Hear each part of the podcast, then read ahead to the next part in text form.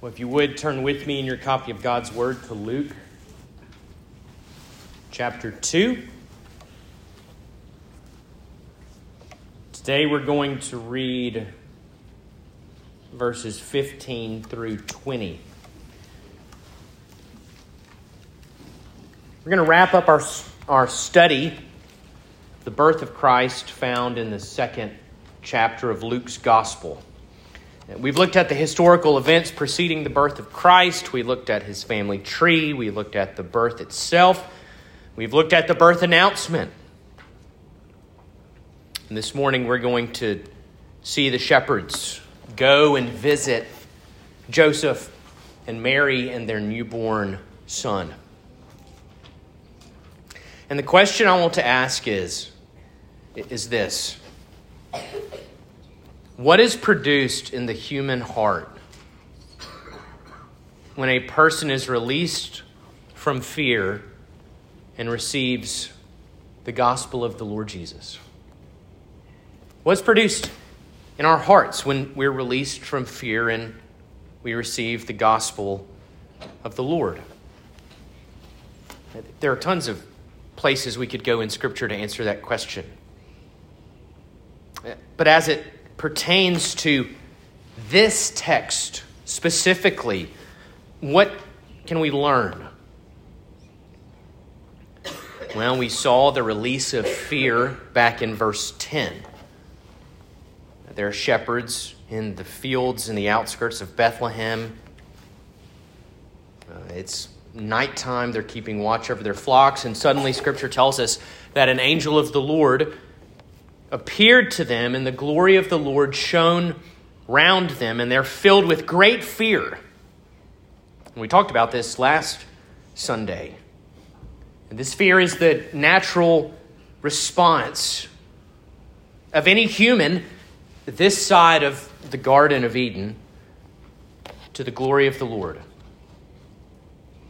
A complete fear. It is being made instantly and clearly aware that there is a God who is holy, holy, holy, and that I am not, not, not. It's the reaction of the psalmist who says, If you, O Lord, should mark iniquities, O Lord, who could stand? If you take note of my sins, if you shine a light on them and turn your gaze towards me, who could stand before you? And the answer, of course, is no one. So, this is what the shepherds encounter with this angel. It wasn't so much the supernatural creature that caused them to fear as it was the glory of the Lord that shone all around them. But then there's an instant release from fear. What are the first two words spoken by the angels? Fear not. This is not the end for you, because I bring you good news of great joy. I'm not bringing news of judgment, I'm not bringing news of uh, justice or condemnation. I bring you gospel. Then, of course, the angel continues by delivering that gospel. He says, For unto you is born this day in the city of David a Savior who is Christ the Lord. So, what does that news produce in the human heart?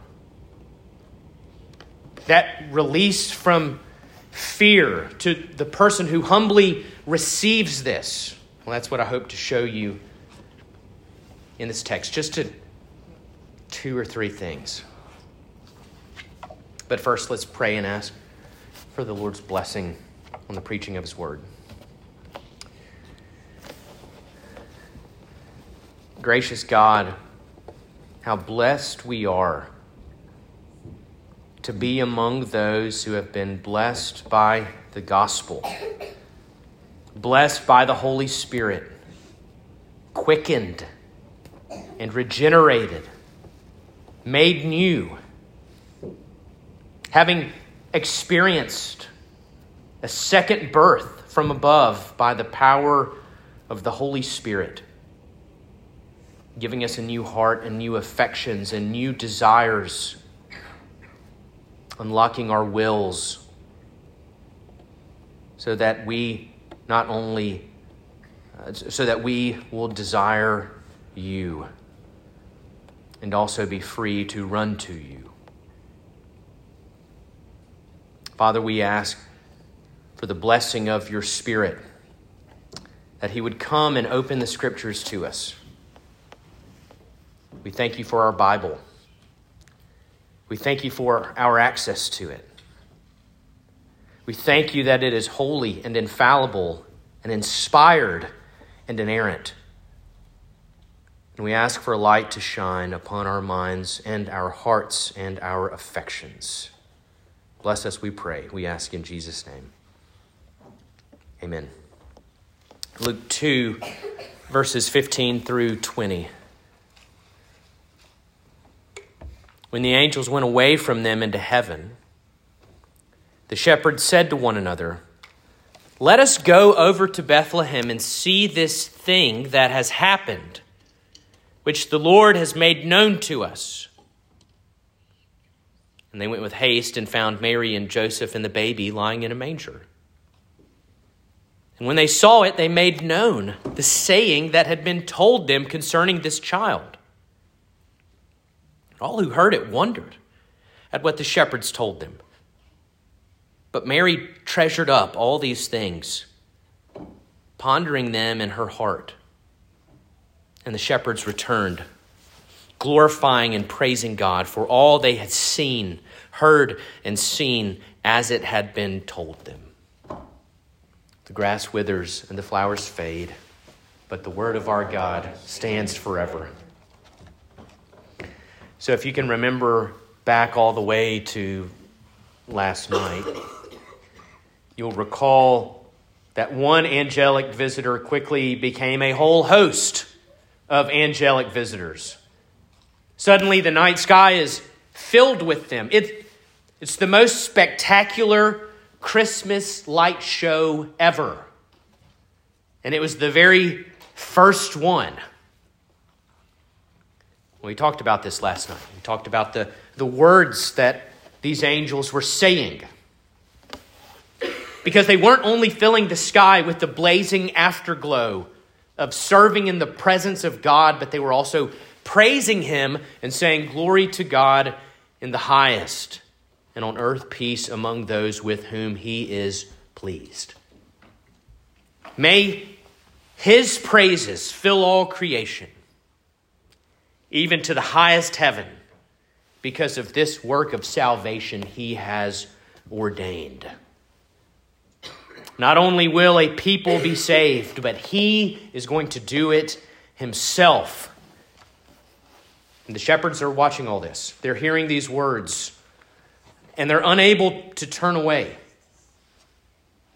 until finally the angels return to heaven. I'm not sure how long this was, but the sky becomes dark and quiet again. And then we see the first product of being released from fear and receiving this gospel of peace. It is an eager seeking after the Lord. We see this in verse 15. When the angels went away from them into heaven, the shepherds said to one another, Let us go over to Bethlehem and see this thing that has happened, which the Lord has made known to us. You know, there's that saying you'll see around Christmas wise men still seek him. Uh, I don't know, maybe I it shouldn't bother me. It does kind of bother me. It just seems like we're taking an oppor- it's we're just giving ourselves an opportunity to pat ourselves on the back like, "Yes, I'm a very wise person." Well, it turns out it wasn't only wise men who sought out the Lord. Have y'all noticed this? So did the shepherds. So did these ragamuffin, stinky, dirty social outcasts. And unlike the wise men who brought treasures of gold and frankincense and myrrh, These shepherds have nothing to offer. Know, I had an idea this morning for a maybe it's a possible future decoration, Christmas decoration for my yard. I don't know if I can get Molly on board. I haven't talked to her about this. But just imagine you drive past my house and there's a sign in the front yard with a big spotlight on it. And it reads, Stinky, mangy shepherds who have nothing to offer still seek him. That's what happens. That's what this good news of great joy has produced in their hearts an eager seeking after the Lord. And so they go. They go to Bethlehem. Luke says they go with haste. This is urgent. They want to find this sign that has been given to them. The angel tells them what to look for. He says, This will be a sign for you. You will find a baby wrapped in swaddling clothes and lying in a manger. Now, now I don't know how many stables there were in Bethlehem. I don't know how long it took for them to, to find them. Maybe the Lord was lying in a manger that was familiar to them. maybe that's the case because apparently it didn't take them very long to find Mary and Joseph and the baby lying in a manger. You take note of this eager seeking of the Lord.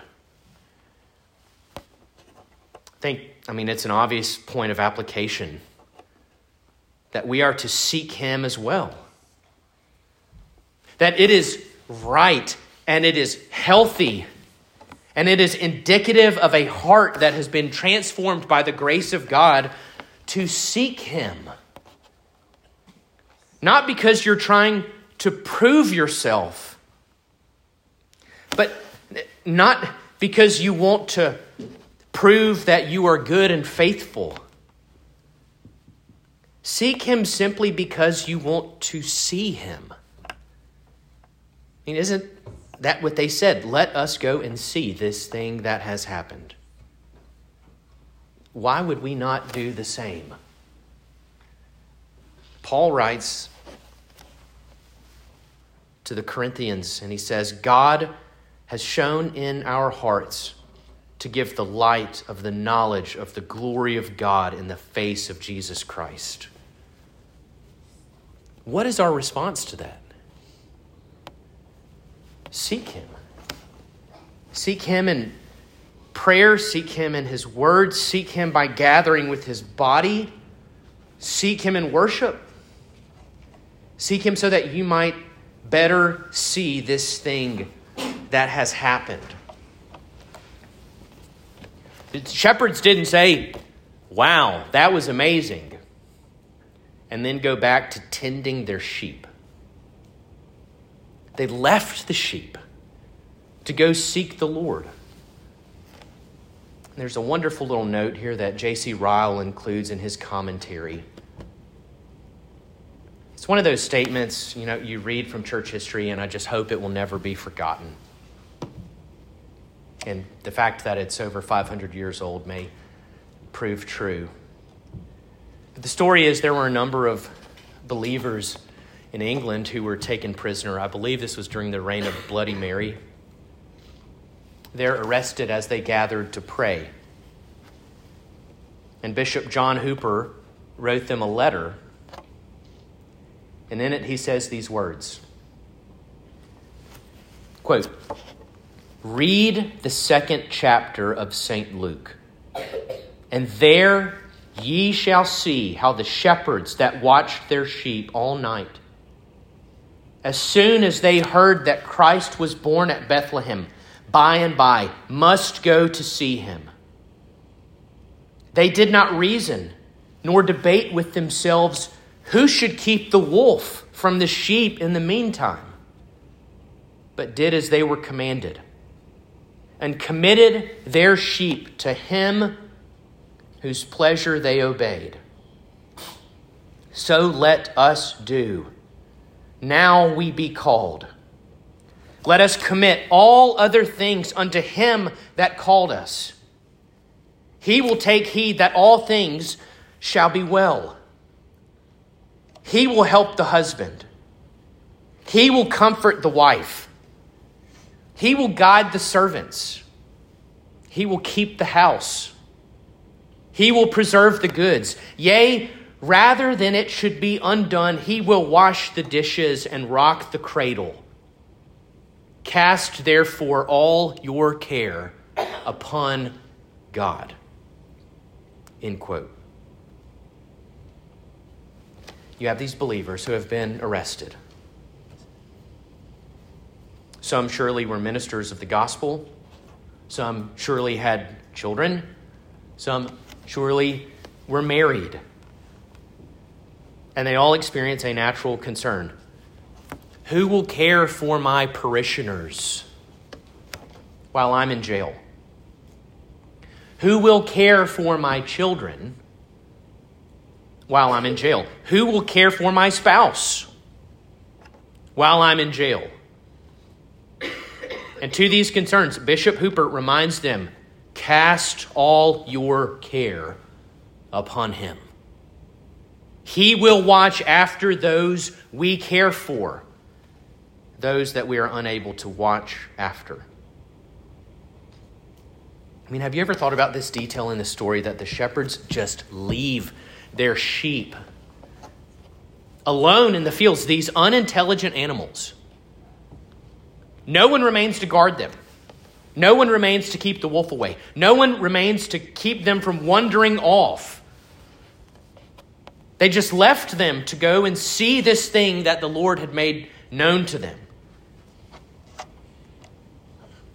Now, I, I hope, I mean, without me even having to say this, I hope it's obvious that in no way am I encouraging anyone to abandon children or spouse but how might these words from Bishop Hooper apply? How might the shepherd's obedience and trust in the Lord apply? Most of us have some area of responsibility, something or someone we look after. And we all have moments when we hold fast to the delusion that if we step away from the helm for just a moment, the ship will wreck. If I let go, if I step away, bad things will happen. And we might try to reassure ourselves and just say, well, I'm just, I'm just highly committed. Maybe we're struggling to trust the Lord, not believing that things will hold together without us. I mean, it's a humbling thing to think about the world going on without you at the helm. A recent illustration just from Mississippi News is that on December 12th, Mike Leach, the head coach of the Mississippi State football team, passed away. And just three days later, one of his assistant coaches, who is actually younger than me, was named the new head coach. It's a humbling thing that the world continues on and it doesn't stop the moment you stop. Just want to encourage you in this extended application and remind us that we are to do what the Lord commands. These shepherds were commanded to go and find this child. We're to follow his commands as well. We're to respond with obedience and simultaneously trust that by his power and his strength and his wisdom, all things will be well. He watched over their sheep while they left, he watched over their livelihood. They trusted him and responded in obedience. And the flock didn't drop dead, they were in the Lord's care. Paul writes to the church at Thessalonica and says, He who calls you is faithful. We would do well to remember. So, back to that opening question what's produced in the human heart when we are released from fear and receive this gospel? Well, there's an eager, eager seeking after God, and then there's also a verbal component. These mangy, stinky shepherds find Mary and Joseph and the baby just as described. And what do they do? They made known the saying that had been told them.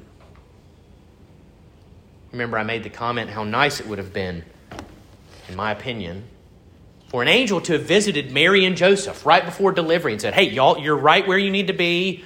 Don't worry. I know this is not how you planned it, but listen, you are right where the Lord wants you. But they don't get that. Instead, they're left to manage as best they can. That is, until these shepherds poke their head in the stall and they say, Is there a baby in here? This, this might be hard to believe, but an angel came to us this evening and told us about the birth of a child who would be swaddled a lot like that one and who would be found in a manger. And the angel also told us that your child is Christ the Lord. Are we in the right spot? Mary and Joseph graciously invite them in to their little stall, fill them in on the details, show them the child. And in that moment, seeing that little bundle tightly swaddled, I can imagine those shepherds feeling something akin to the words spoken by Augustine I see the depths but I cannot see the bottom. I can see the child in front of me, but I know that this is not a mere child. This is the king from David's line whose reign will never end. And the shepherds get to see him. And they return to their fields, glorifying and praising God for all they'd heard and seen. And as they're returning, they're telling everybody.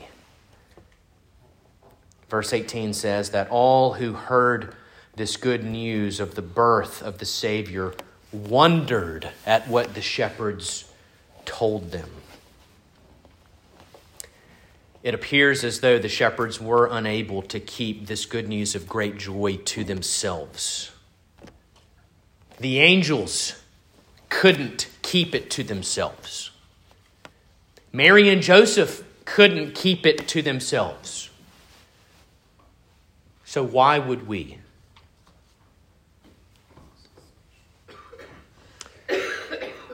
Final point. It's brief, but it's important. In verse 18, we read, All who heard it wondered at what the shepherds told them. Now, we might read that positively. But the word wonder does not necessarily equate with saving faith. I'll give you some examples just from Luke. We'll stay in Luke's canon.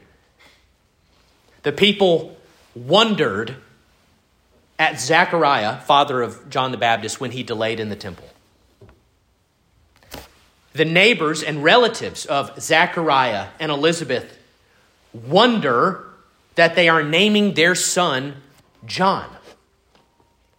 The disciples marveled, same word in the Greek, when Jesus calms the storm, and they're terrified. The people marveled when Jesus cast out a demon. The Pharisees were astonished, again, same word, when they saw that Jesus did not wash his hands before dinner. And I could go on and on through the book of Acts. This word does not necessarily indicate belief in the news they have heard. But what about Mary, on the other hand? What does Luke tell us?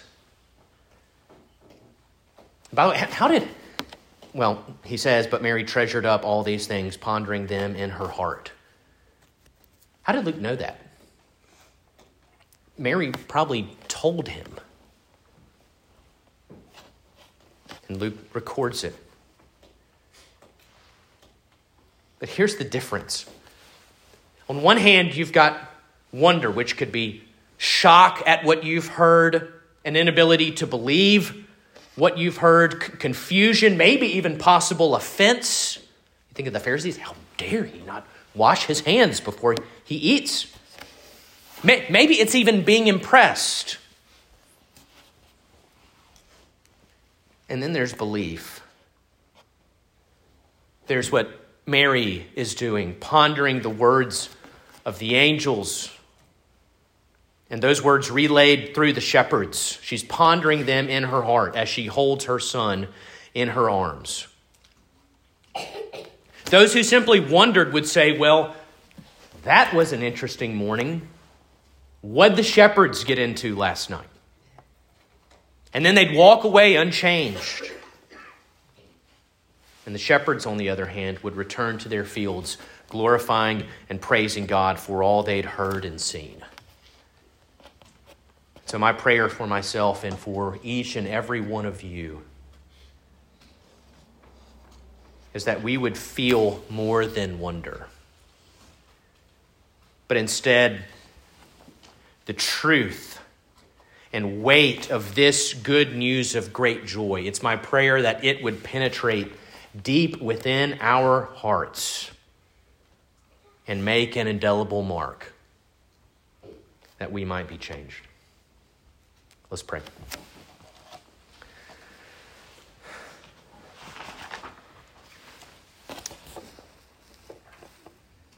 Father, we stand amazed in the presence of Jesus the Nazarene.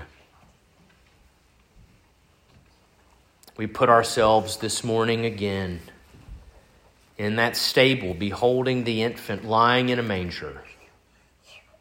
He is the Son of God, from riches to rags for us. Lord, we pray. We pray that this news would find its way deep within us.